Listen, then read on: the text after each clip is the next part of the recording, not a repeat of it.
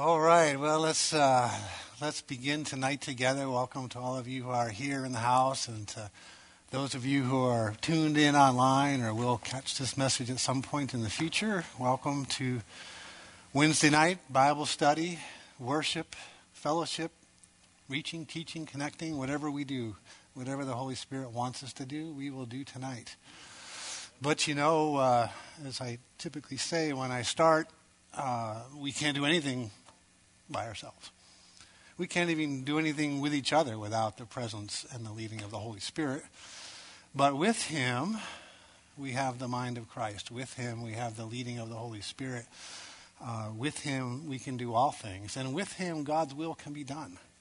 So let's ask Him, invite Him, welcome Him in prayer, and uh, pray with me. You know, it's not a routine to start a message with a prayer. It's, it's you know, as, as I speak vocally speak within your hearts what comes to your mind. All right? Father, we, we come to you in the name of Jesus. We come washed in his blood, precious, cleansing blood. We come clothed in his righteousness. And so we come boldly to your throne of grace because you've invited us when we come in him. We come hungry and thirsty for you, for your word, for your direction, for your leading, for your teaching. Because, Father, you, you know all things. You know what's today, you know what's tomorrow, you know what's been. You know. And you know us. Even to the dividing of our soul and our spirit, you know us. You know what we need. We don't. So, Father, thank you that you would be here tonight in our midst by your Holy Spirit to light up your word in our hearts, to stir us to action, to stir us to holiness, to stir us to godliness, that, that we would be more like you when we leave through these doors than when we came in. For we know the time is short when you return. And you said when you would return, we would be like you. so thank you, Father, that you, by your Spirit, would anoint the teaching, the reading of the word, the hearing, and the all important doing of what it is you tell us tonight. I know in my heart that you have a message for us tonight. It's a singular message for the church, and there's individual messages within it for each and every one of us. So let us all who have ears hear what the Spirit is saying tonight to us. In Jesus' name. Amen. Amen. Amen. You can almost just keep going in that vein. Hallelujah. Thank you, Lord.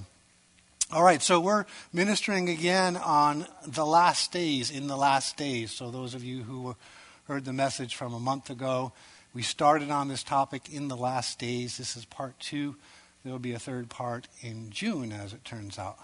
Um, I never really know these things until the Lord leads me along a path. Um, but, but we have two key scriptures, and I'm going to do not an extensive review, but I'm going to touch on the things we reviewed last month because some of you may not have caught the message earlier on. And I want to make sure we're on the same ground as we go forward tonight two key scriptures. The first is from 2 Timothy 3, uh, verses 1 through 5. Um, yes, thank you. Um, so, but know this that in the last days, we're talking about the last days, in the last days, perilous times will come.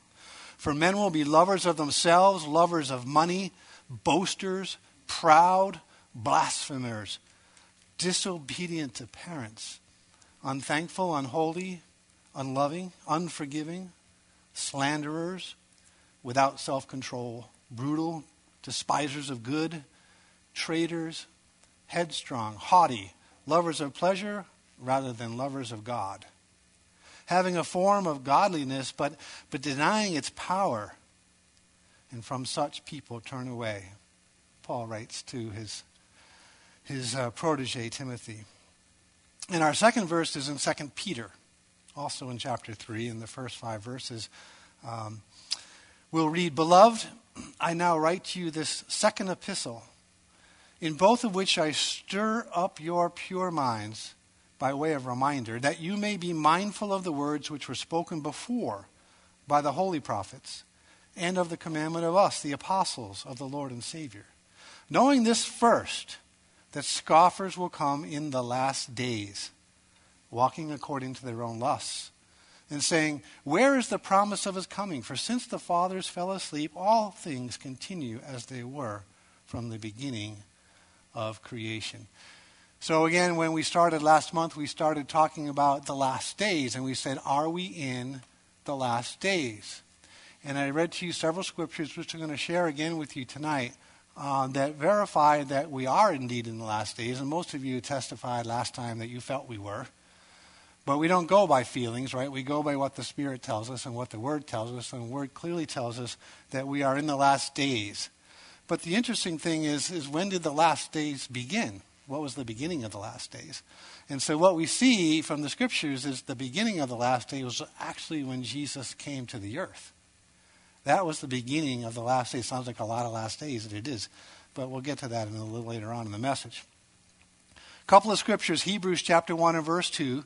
God, who at various times and in various ways spoke in time past to our fathers by the prophets, has in these last days spoken to us by his Son whom he has appointed heir of all things, through whom he has made the worlds.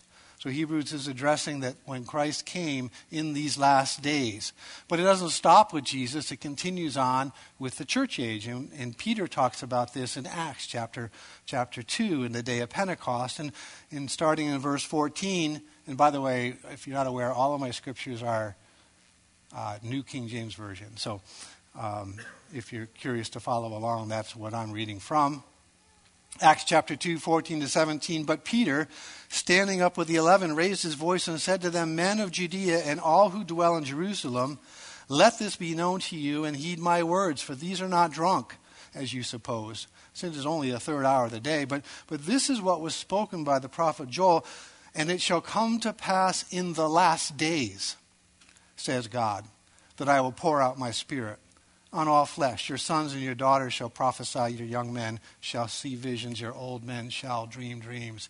And as I meditated on this a little bit, and I thought, again, as typical of, of my style, I want to dig a little deeper. Did, did in these last days simply mean the day that Peter was talking, like, you know, recently in the, in the, in the past? you know, in the past couple of, you know, the events we just witnessed in the last days.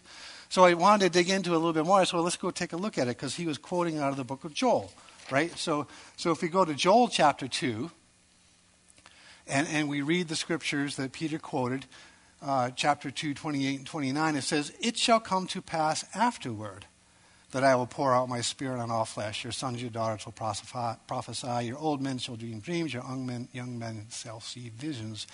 And also on my men servants and my maid servants I will pour out my spirit in those days.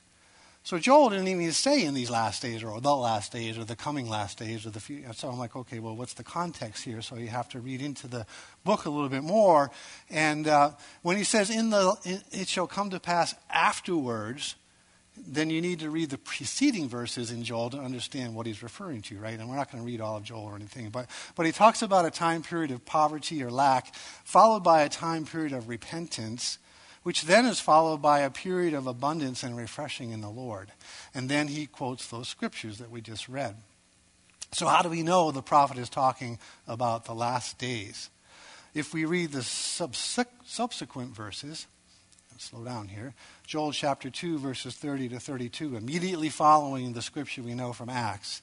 Um, Joel says this, and, all, and I will show wonders in the heavens and in the earth blood and fire and pillars of smoke. The sun shall be turned into darkness and the moon into blood before the coming of the great and awesome day of the Lord. And it shall come to pass that whoever calls on the name of the Lord shall be saved. For in Mount Zion and in Jerusalem there shall be deliverance, as the Lord has said, among the remnant who the Lord will call. So clearly he's saying that in the last days the Lord will pour out his Spirit on all flesh, and then at the end of that time, we'll see the awesome and terrible day of the Lord. So clearly, Joel is prophesying of these last days in this verse, and Peter quoted it correctly in context with, with, uh, with his sermon in Acts. And of course, he did. He was led by the Holy Spirit, so why should we even doubt, right? But for me, the inquiring mind, I had to dig a little deeper, so I got to share that with you. Uh, so it, it is in the last days for sure that we're at. In some of the scriptures, I'll skip over Matthew, but in Matthew, Jesus talks about what happens to the sun uh, and, and, the moon and, and, just before the Son of Man appears, and, he uses similar verbiage as Joel did when Jesus talks about this. So, so we're very much in the last days. The last days started when Jesus walked on the earth. The last days will end when Jesus comes again. So when Peter uh, wrote his book, Second Peter, and when Paul wrote his book, Second Timothy, um, they were in the last days. So, so when we read those verses about men will become lovers of themselves and, and lovers of money and, and, and, and so forth and so on, that was happening then. And it makes sense, right? I mean, that's, you know, the, the contemporary world that they lived in. People were living like people do who don't know God. And when there's pressure or, or religious pressure that comes upon them, all the more that darkness arises, right? So when Peter and Paul wrote these books, um, it was pretty bad. And now, when we sit here in our, our 20, 2023 and we're thinking, how could it be worse? It may not, it's going to get worse. It's going to get worse. But we're still in these last days, but we're much closer to that day when Christ comes back than when we were, uh, when they were, when they wrote the, these uh, letters. So, yeah, you guys are okay. We're in the last days. Everyone agrees. And we're closer to the last of the last days than we were when the letters were written. So a little bit of quick review and background there. So, so these two letters were written. Second Timothy was written to Timothy um, by the Apostle Paul, and Second Peter, which we're going to talk about tonight, uh, was obviously written by the Apostle Peter. They were they were both um, written by. Uh, men, men of God, apostles. Peter, of course, was one of the twelve. Paul was not. Um, but they were both written in the mid 60s AD. Uh, they are both written as the last letters that we have in our, in our Bible uh, from these mighty men of God, Paul and Peter, two of the greats, right? So they have authority, they command authority. They are both written from prison, in different prison locations, uh, but both in Rome and, and uh, in a similar time period, and both knew that they knew that they knew that they were going to be martyred soon. So this was like, you know, who they were writing to Church of God, Church of the Lord Jesus Christ, wake up and pay attention.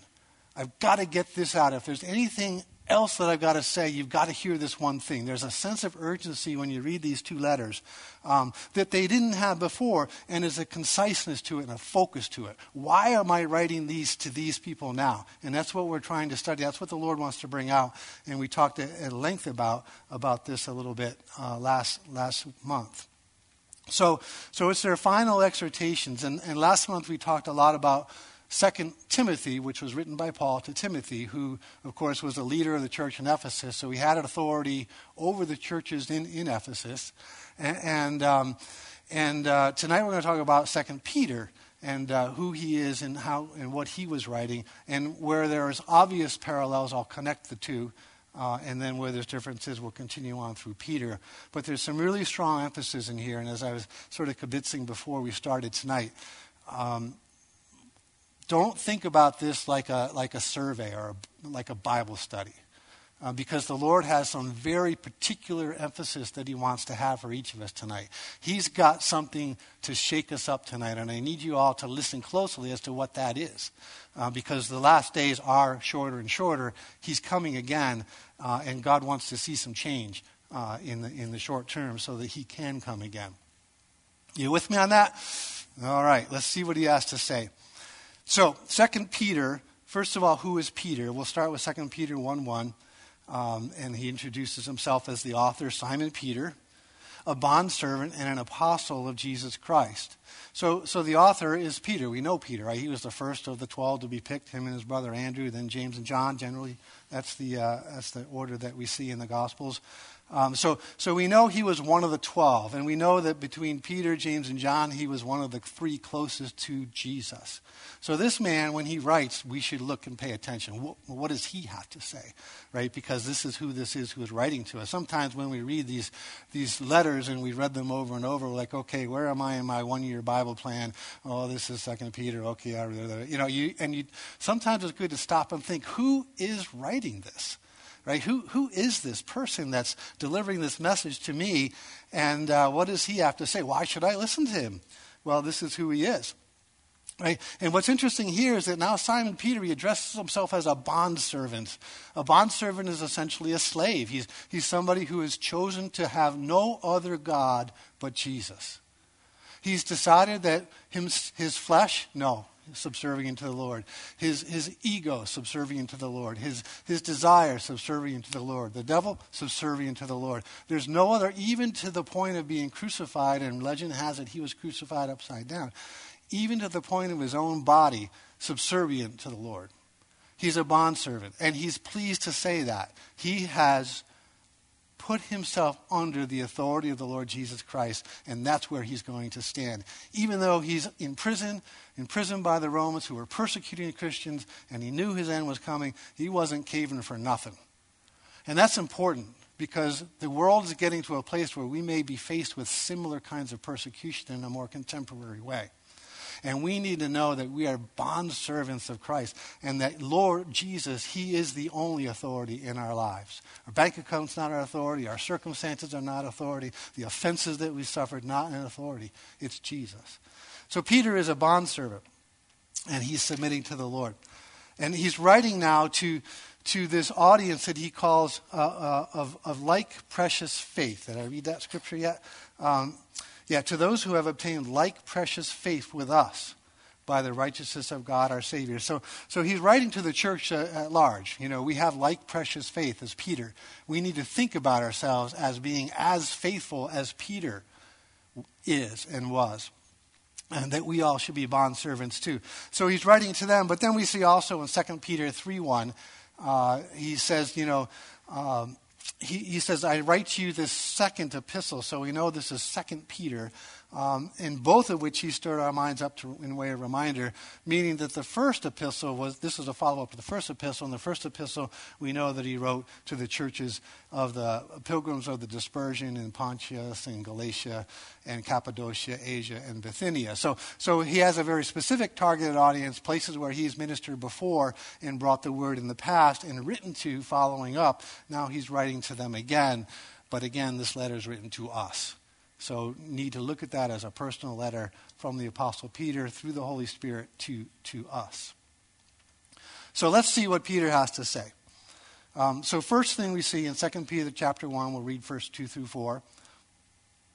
He exhorts us to diligence in the life of godliness. Grace and peace be multiplied to you in the knowledge of God and of Jesus our Lord, as his divine power has given to us all things that pertain to life and godliness, through the knowledge of him who called us by glory and virtue, by which we have, have been given to us exceedingly great and precious promises, that through these you may be partakers of the divine nature, having escaped the corruption that is in the world through lust.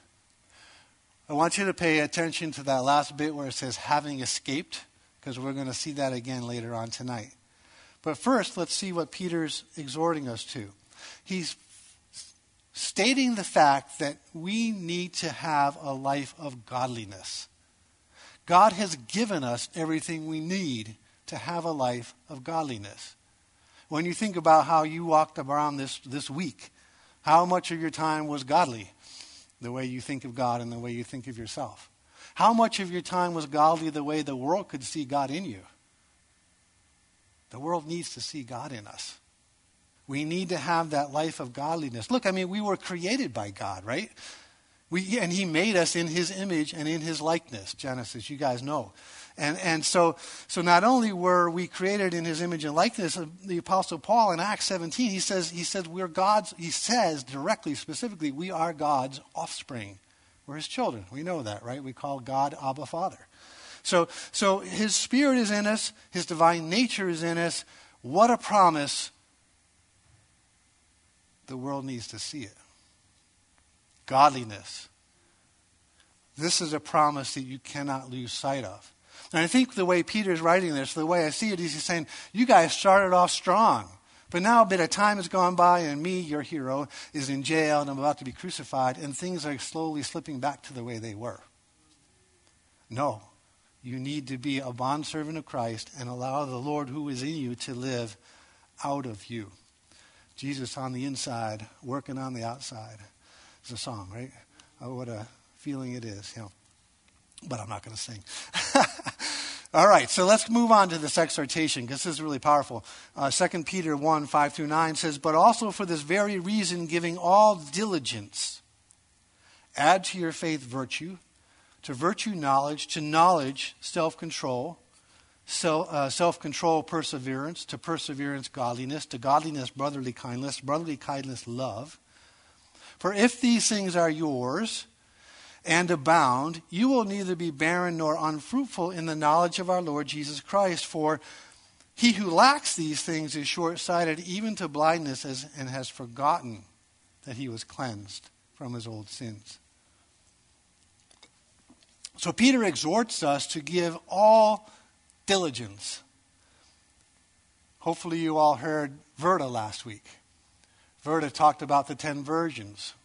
If you remember the, the parable of the ten virgins, and five were wise and five were foolish.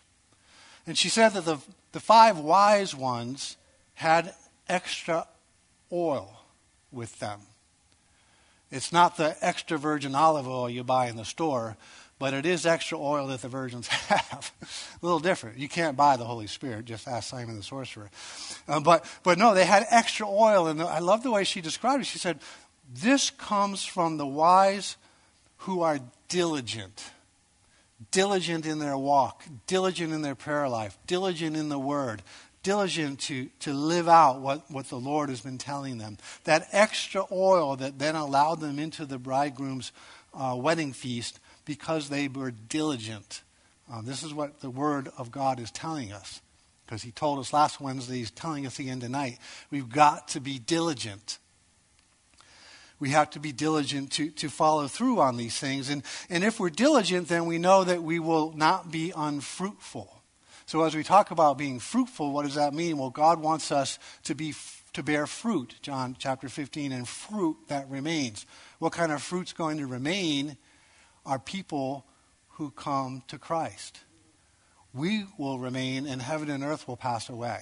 So the only fruit that remains is converts to Jesus Christ and we need to be fruitful. So, how do you go from, from just learning to being fruitful? Well, it starts with a seed, right?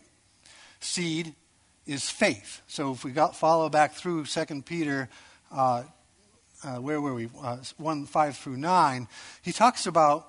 Um, adding to your faith virtue. So the seed starts with the word, and when you hear the word, faith begins, right? But you aren't finished there.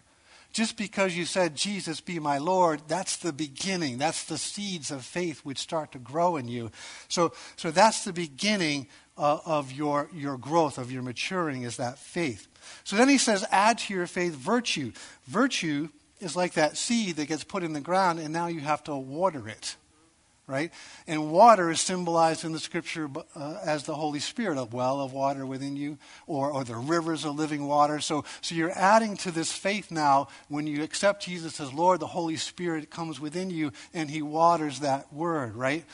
And so, so you've got to add to your faith virtue. And then knowledge. So a seed needs fertilization. You've got to add some substance, some nutrients to the soil for this seed to grow and to where it becomes a plant and can bear fruit. And that's knowledge, which we know is the Word, right? So we need the Word of God. We need the written Word of God. We need the spoken Word of God. We need the Word from one another. You know, we need to build one another up with the Word of God. That strengthens us. And these things, adding of the Holy Spirit, adding of the Word, they're not once and done. It's a continuous part of being diligent to add to your faith virtue. Add to your virtue knowledge. Add to your virtue self control.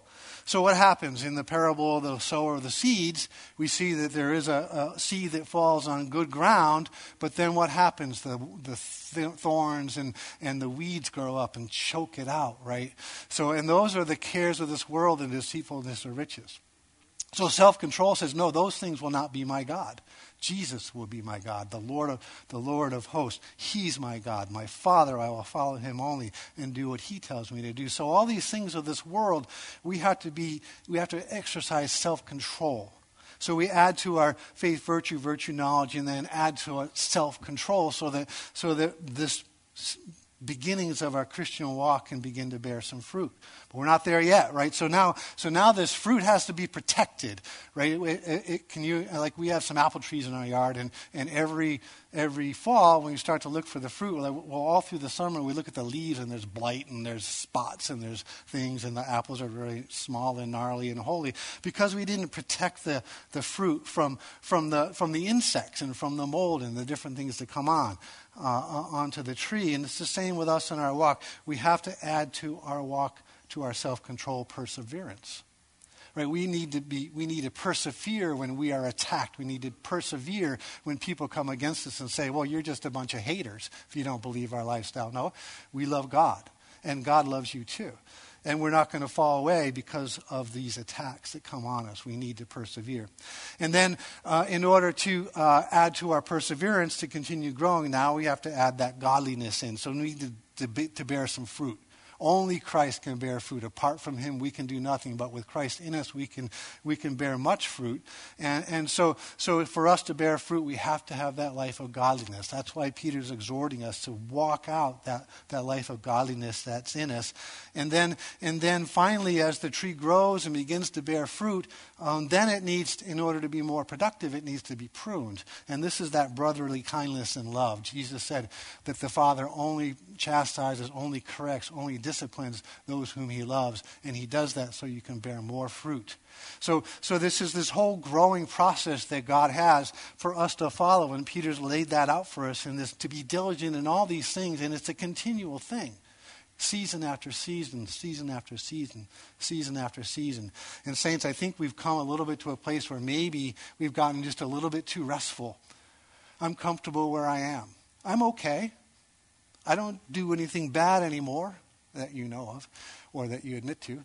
Uh, so, so why, you know, why, why the pressure, Gordon? Well, the pressure is this that there's people out there who need to see God in you, and He's not going to flow through you if you're not diligent to continue to grow and mature in the things that He's called you to.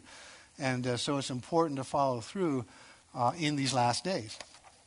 And we know there's evidence when we're not being diligent because we'll start to fall back into our old ways, our old patterns, our old grumpiness, our old sinfulness, our old short sightedness. We'll lose sight of the bigger picture and we'll begin to look just like the world, and then the world's like, why do I want any of that?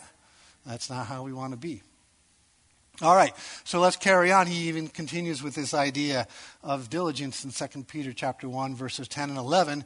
He says, Therefore, brethren, be even more diligent, more diligent, more diligent, more oil to make your call and election sure. For if you do these things, you will never stumble. For so an entrance will be supplied to you abundantly into the everlasting kingdom of our Lord and the Savior Jesus Christ. You know, that latter part of that verse is just so exciting to me. It's so glorious. So an entrance. You know, the gates to the pearly gates Apostle Peter, whoever's there, I don't know, right? He wide open, welcome, come on in. You've done a wonderful work in the earth. Enter into my rest, my good and faithful servant. What a glorious entrance will be provided for you. Um, so, if you're the more diligent, right? But the first part of this verse, in verse 10, is the question that I have for tonight. Be even more diligent to make your call and election sure. Is it possible that our call and election is not sure? Is it possible that we, we could fall away? Or, or, or, or is that kind of like, you know, negative? We don't want to talk about that. Right? So when you think about that, we'll talk about that a little bit more. But again, as before we do that, let's get into the, the latter part of this first chapter. And again, Peter didn't write in chapters and verses, but, but it's easier for us to digest it when we look at it this way. He comes back now into, into this uh, uh of, of, of authority. So he's, he's telling us to be diligent, and now he's going to come in and say, look, look, uh, uh, this is who I am, and this is what I'm standing on. This is why you need, uh, need to do it. So 2 Peter chapter 1 and 16 and 18 Peter says this We did not follow cunningly devised fables. In other words, I'm telling you the truth. When we made known to you the power and coming of our Lord Jesus Christ, but we were eyewitnesses of his majesty. And this is uh, in verse 17, he talks about the Mount of Transfiguration. Peter was there. He said, he, he, Jesus, received from God the Father honor and glory when such a voice came to him from the excellent glory, the Father, said, This is my beloved Son, in whom I am well pleased. And we heard this voice which came from heaven when we were with him on the holy mountain. Peter saying, Look, me, James, and John, we were there. We saw this. We know that Jesus is the Son of God. We know the Father spoke to him as a son. You have to believe our word because we were there. How do we overcome? By the blood of the Lamb and the word of our testimony. This is Peter's testimony. And uh, so he's standing on that authority. Uh, and then, but then he goes on. He says in, in, in verse 19, he says, And so we have the prophetic word confirmed, which you do well to heed as a light that shines in a dark place until the day dawns and the morning star rises in your hearts, knowing this first that no prophecy of Scripture is of any private interpretation, for prophecy never came by the will of man. But holy men of God spoke as they were moved by the Holy Spirit. So Peter's saying, look, not only was I there, but what I saw and what I witnessed was prophesied in the Testament, in the old scriptures that, that you as Jews would know. Uh, and, and so you have the authority of the word and the authority of my witness. It's great in, the, in the, one of the principles of studying the Bible is that you always look for two or three witnesses to verify a truth. If you see one, one concept, but you don't see it anywhere else in the Bible, it's probably not as robust or as strong a concept as if you see it verified over and over again. Let every truth, and it's one of the laws in the, in the old uh, Hebrew where they would you know, bring someone before a court, they needed two or three witnesses to establish the truth. They wouldn't judge somebody based on one person's testimony. So here, Peter's saying, I've got two witnesses, I've got my own eyewitness, and I've got the scriptures to back me up. And for us, as Christians, we, we studied last month that Timothy said essentially a similar thing. Now, Paul, not Timothy, Paul, when he wrote to Timothy, Paul didn't stand on being an eyewitness of Jesus because he, he wasn't. But what Paul stood on as his personal testimony was the sufferings that he endured. He said, you know, if, all the different and Timothy was with him through many. He said, All the different things that I suffered, that's why you can count on the fact that this is true. Because nobody would go through this stuff if this was a lie. Right? Just, there's, no, there's no gain, it's all suffering. Um, and so he stood on the fact that he suffered, but also on the scriptures. We'll look at 2 Timothy 3 14 through 17. He said, But you, Timothy, and us, church, you must continue in the things which you have learned and been assured of, knowing from whom you have learned them and that from childhood you have known the Holy Scriptures, which are able to make you wise for salvation through faith, which is in Christ Jesus. All Scripture is given by inspiration of God and is profitable for doctrine, reproof, correction, and instruction in righteousness, that the man of God may be complete, thoroughly equipped for every good work. A scripture we love to turn to uh, to support our studies. But Peter refers to the scriptures Paul refers to the scriptures saying, Look, guys, there's some authority in here. Pay attention to this stuff. This isn't wives' tales or fables. Then Peter warns us in uh, verses 21, uh, chapter 1, 21, and, and, through chapter 2, verse 2. Again, we'll read this uh, consecutively, not as chapter and verse. Um, because he's continuing on with this idea of, of the prophecy. And he says, Prophecy never came by the will of man, but by holy but by the holy men of God spoke as they were moved by the Holy Spirit. Chapter 2, verse 1. But there were also false prophets among the people, even as there will be false teachers among you, who will secretly bring in destructive heresies, even denying the Lord who bought them, and bring on themselves swift, swift destruction, and many will follow their destructive ways, because of whom the way of truth will be blasphemed. Peter is warning the church that there are false teachers among us. And we saw this last month, too, uh, when we studied 2 Timothy. I'll remind you of what we read there. Uh, 2 Timothy chapter 4, uh, verses 1 through 5. Uh, again, more details last month if you want to go back and pick that up. I charge you, therefore, before God and the Lord Jesus Christ, who will judge the living and the dead at his appearing in his kingdom. Preach the word. Be ready, in season and out of season. Convince, rebuke, exhort with all long suffering and teaching. For the time will come, the time will come when they will not endure sound doctrine.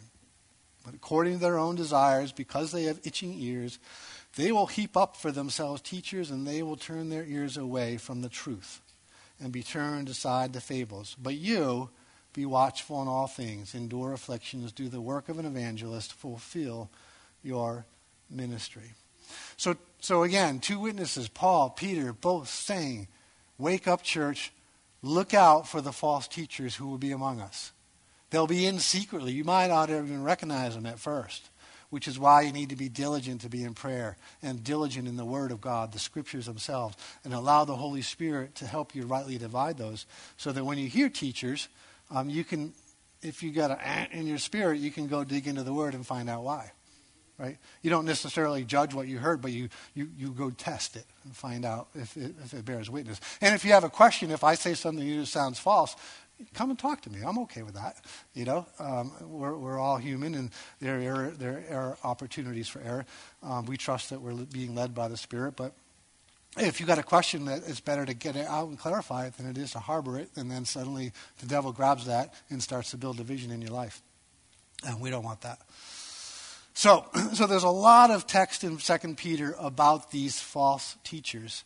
Um, and he, and he just rips into them. And you can imagine how we learned about the Apostle Peter, how he's just this passionate guy, and he's, he's a rough cut fisherman, and he just lets people have it, right? When you read Second Peter, you see that in there. There's just so many amazing words, and I, we don't have time to go through and just, you know, uh, just enjoy them, because they are pretty harsh. Uh, presumptuous, he says, self willed, despising authority, brute beasts. I like that one. They're brute beasts um, spots and blemishes, carousing in their own deception. Um, and, and, but he does say that they're destined to receive God's judgment as a result. But here's what I want to get to uh, tonight, and that is that there, there's a reason that Peter is so concerned about these false teachers. He, he's, he's got a passion for the will of God to be done on the earth uh, as it is in heaven. And, and he's begun to see the destruction that these false teachers can bring.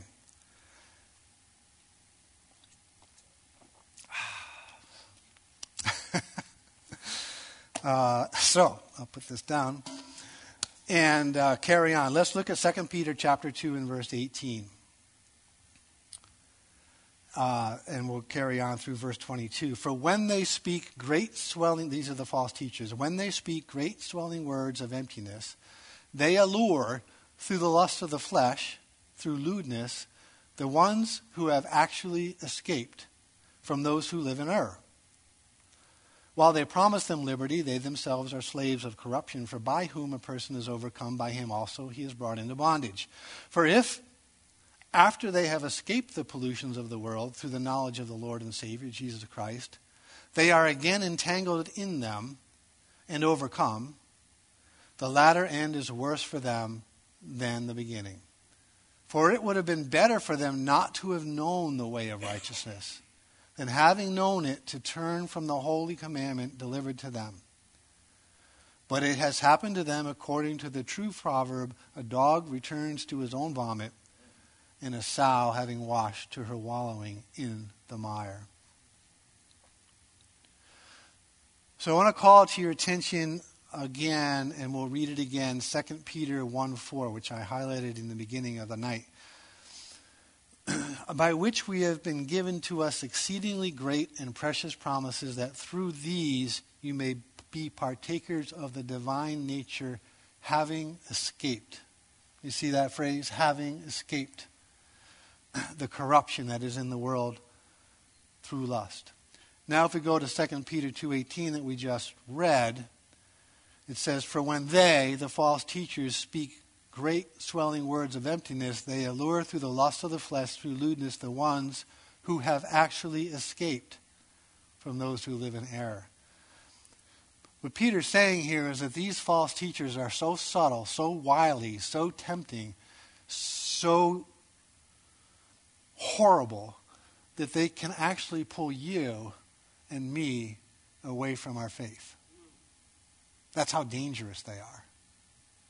And, and, and so the, why he spent the time on the diligence is so that we are not caught up in those traps. But this is a danger that we can have. But, but if you think about the phraseology that we hear today when it comes to God, it's easy to see how this would happen. God wants me happy. Is that a true statement? You could preach a message on it. God wants me happy. But you can see through the lust of the flesh to be happy that we could be drawn away from the other aspects of the gospel, right? God made me this way. Did God make us? Yes. But did he make you, did he give you that evil spirit that's coming out of your mouth right now? no. Right? So, but God made me this way. So, so why, why would he judge me if he made me this way? Ministers have gone off and run with that. God knows my heart. Yes, God knows everything. And there's some stuff in your heart you got to clean up, buddy. Right? But, but God knows my heart. God loves everybody. True statement. You can pull some scriptures out and build a sermon around that. Right? So, so these are kinds of preaching that you need to watch for because if they don't include repentance and accepting Jesus as your Lord, then they're false teachers. If they don't include change from the old way to a way of godliness, then you are in the wrong church. There has to be a change. There has to be godliness. There has to be growth. And there has to be a desire to bring others knowing that Christ is coming back for us. There you can see true teachers from false teachers. False teachers sound good. They, they, they, they make you feel good. They pat you on the back and say you're okay. And they send you on their way after they ask for a donation there's much, much more to the gospel than those things that are scriptural, but not complete. But take heart, in the midst of, of Peter describing how awful these teachers are and how brute beastie like they are, if that's a word, um, in the middle of, of this, uh, in 2 Peter, like chapter 2, 4 through 10, in that, in that range, um, God says this, and, he, and, he, and, Peter goes on. He goes on about, you know, look at Solomon, Solomon Sodom, and Gomorrah. You know, look at Noah and the days of Noah. Look at all this judgment on the angels. He says, but look, if God did not spare the rebellious angels, the unrighteous in Noah's day, the wicked in Sodom and Gomorrah, in 2 Peter 2 9, he says, then the Lord knows how to deliver the godly out of temptation and to reserve the unjust under punishment for the day of judgment. So there's good news that God knows you and He knows He can bring you through this. But the key here is that you've got to let Him. You can't let your flesh become your Lord and follow after the things that feel good. You have to stay focused on the Spirit of God who's in you to lead you and guide you into all truth so that you can overcome the temptations when you hear them, and they will come. And they do come. Second uh, Timothy, Paul makes a similar statement in, in 2 Timothy chapter 2, 15 through uh, 19. He says, Be diligent. Is that word again? That extra oil. Be diligent to present yourselves approved to God. A worker who does not need to be ashamed, rightly dividing the word of truth, but shun profane and idle babblings, for they will increase to more ungodliness. And their message will spread like cancer Hymenaeus and, and Philetus, or Philetus, uh, I don't know how to say that, are of this sort, who have strayed concerning the truth, saying that the resurrection is already past. And they overthrow the faith of some as a result. Nevertheless, this, this is what I want to get to. Nevertheless, the solid foundation of God stands having this seal, this seal, this thing that you know, that the Lord knows who are His. And let everyone who names the name of Christ depart from iniquity. So, so hold on to those truths, even as you find a swirl and a whirl of things that are calling you in different directions. Hold on to these truths, and God will bring you through. He will bring you through. He knows who you are. But you can't sit back and go, the Lord will bring me through. I don't have to do nothing because the Lord's going to bring me through. No, he, he needs you to be his sons and his daughters. He needs you to look like Christ so he can come back. There's a work to do, and he'll bring you through. Sound like Pastor Ray, a little rhyme, you know? okay. Then Peter goes into some warnings. Um, 2 Peter chapter 3 now, first four verses. And this is the, one of the key verses. Beloved, now I write to you a second epistle in both epistles of which I stir up your, per, your pure minds by way of reminder, that, that you may be mindful of the words which were spoken before by the holy prophets. Go back to the scriptures. And the commandment of us, the apostles, the folks who know. Knowing this first, that scoffers will come in the last days, walking according to their own lust, and saying, Where's the promise of his coming? For since the day the fathers fell asleep, all things continue as they were from the beginning of creation. You can hear that in the world today in different ways. Ain't no God. Where is the evidence of God? Science tells us, blah, blah, blah, blah, blah. Now, I studied engineering. I, I love science. I believe in science. I think there's a lot of good stuff in science that delivered us some wonderful things. Uh, so I'm not anti scientist or anti science. But when science confuses things compared to the Word of God, we have to draw the line, right? So, so, and we have to learn how to understand and reconcile those. So, but the my point is this: my point is this that that scoffers are here. They've always been here. There's no God. Uh, you said this was going to happen. It didn't happen. I don't see any change in your life. What do you mean things are better for you? You're living in poverty. Where's the, you know, where's, where's the, where's the, the wonderful lifestyle? That's not what salvation is all about. That's one of the benefits, but Side story.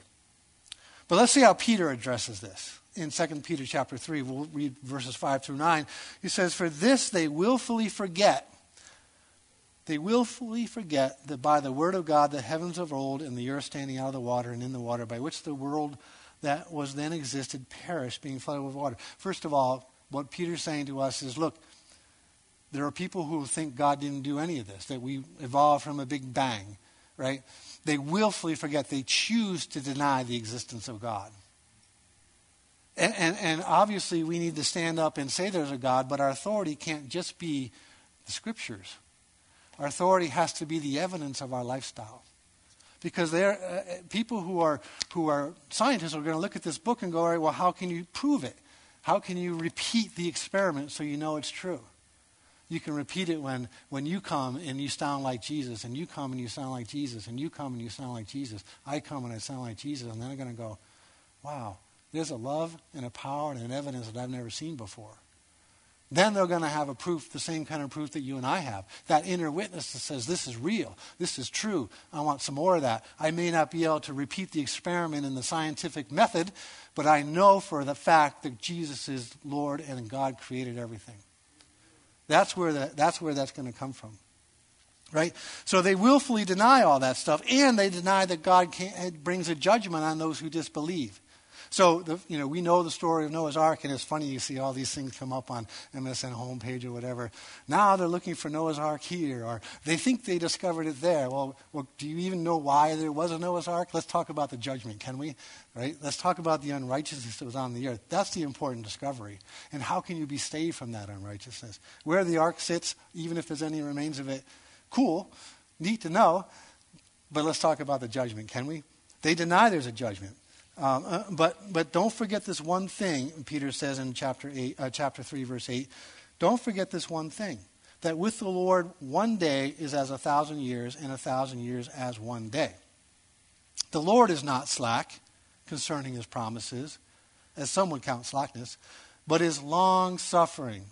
He's patient toward us, not willing that any should perish, but that all should come to repentance. So here's the heart of God's will. Why hasn't He coming back for us yet?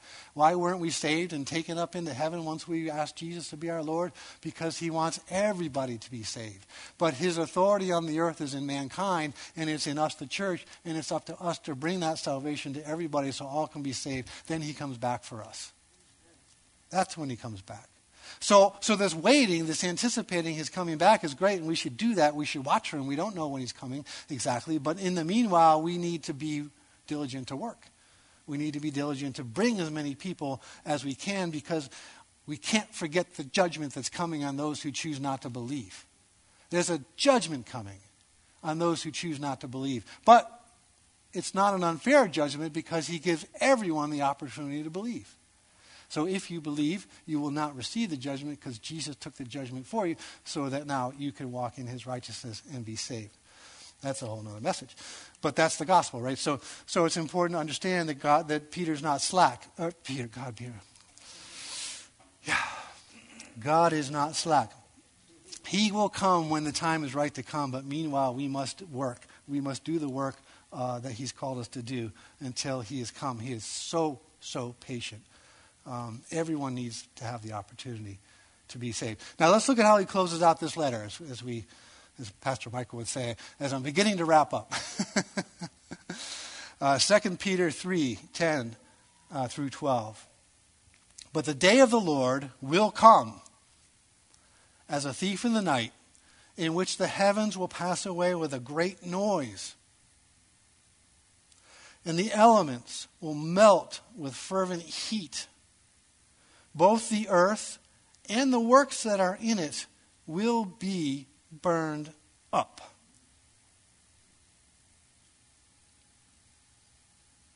Yikes. Double yikes.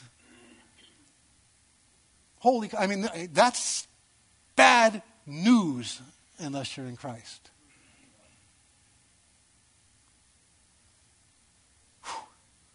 So he goes on, he says, uh, Therefore, verse 11, since all these things will be dissolved, what manner of person ought you to be? In holy conduct and godliness, looking for and hastening the coming of the day of the Lord, because of which the heavens will be dissolved, being on fire, and the elements will melt with fervent heat.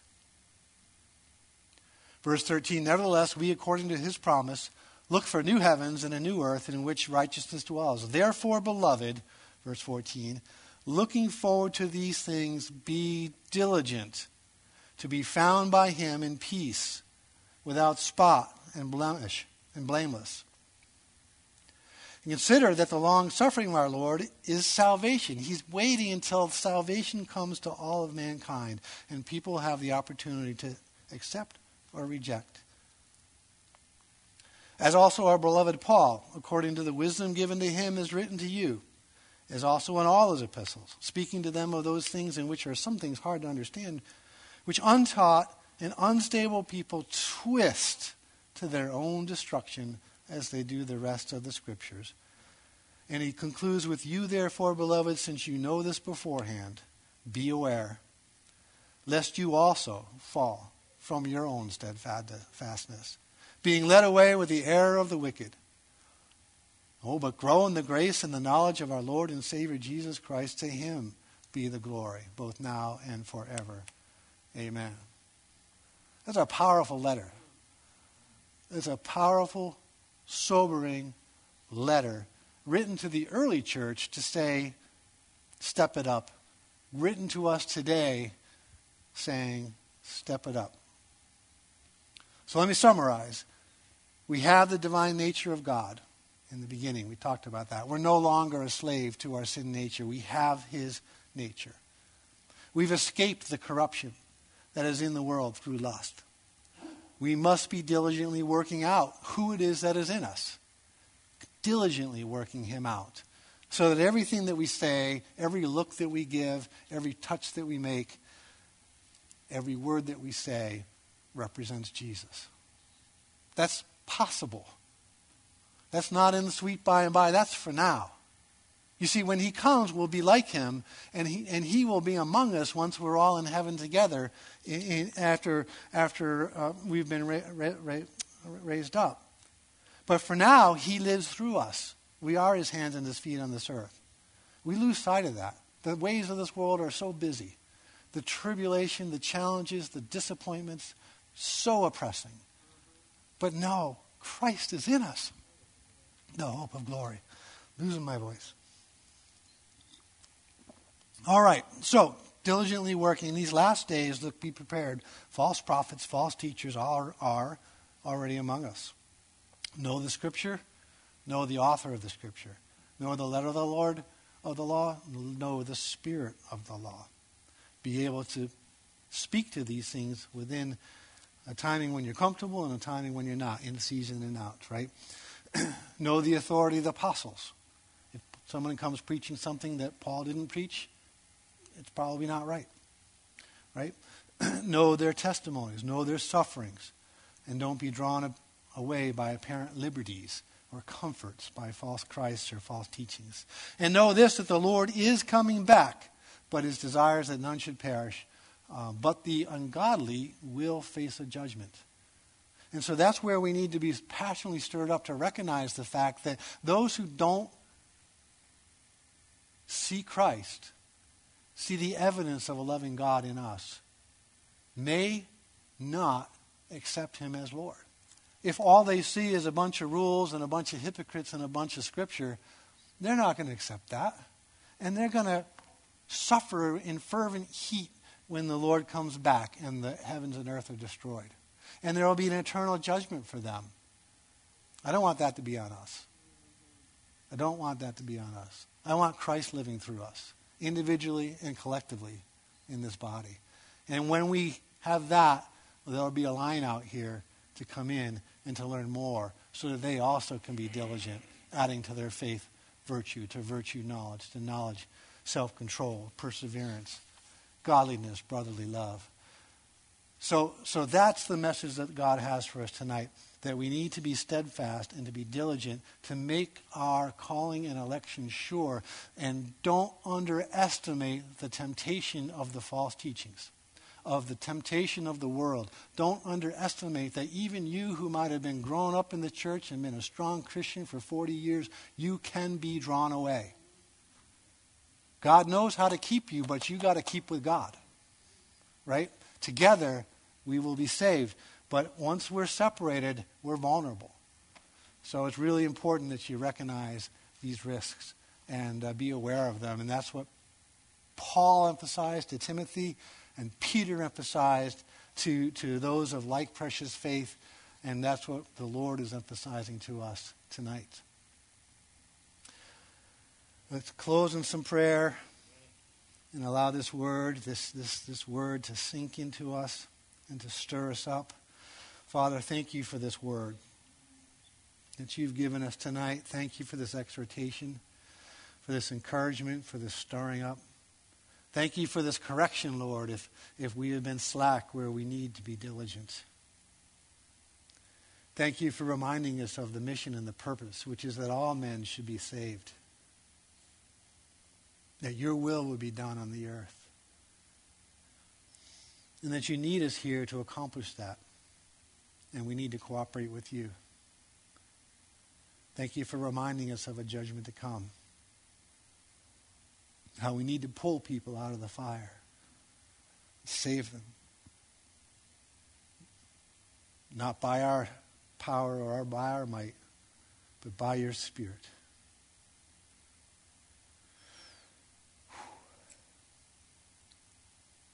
Teach us, Lord, individually how you want us to walk this out.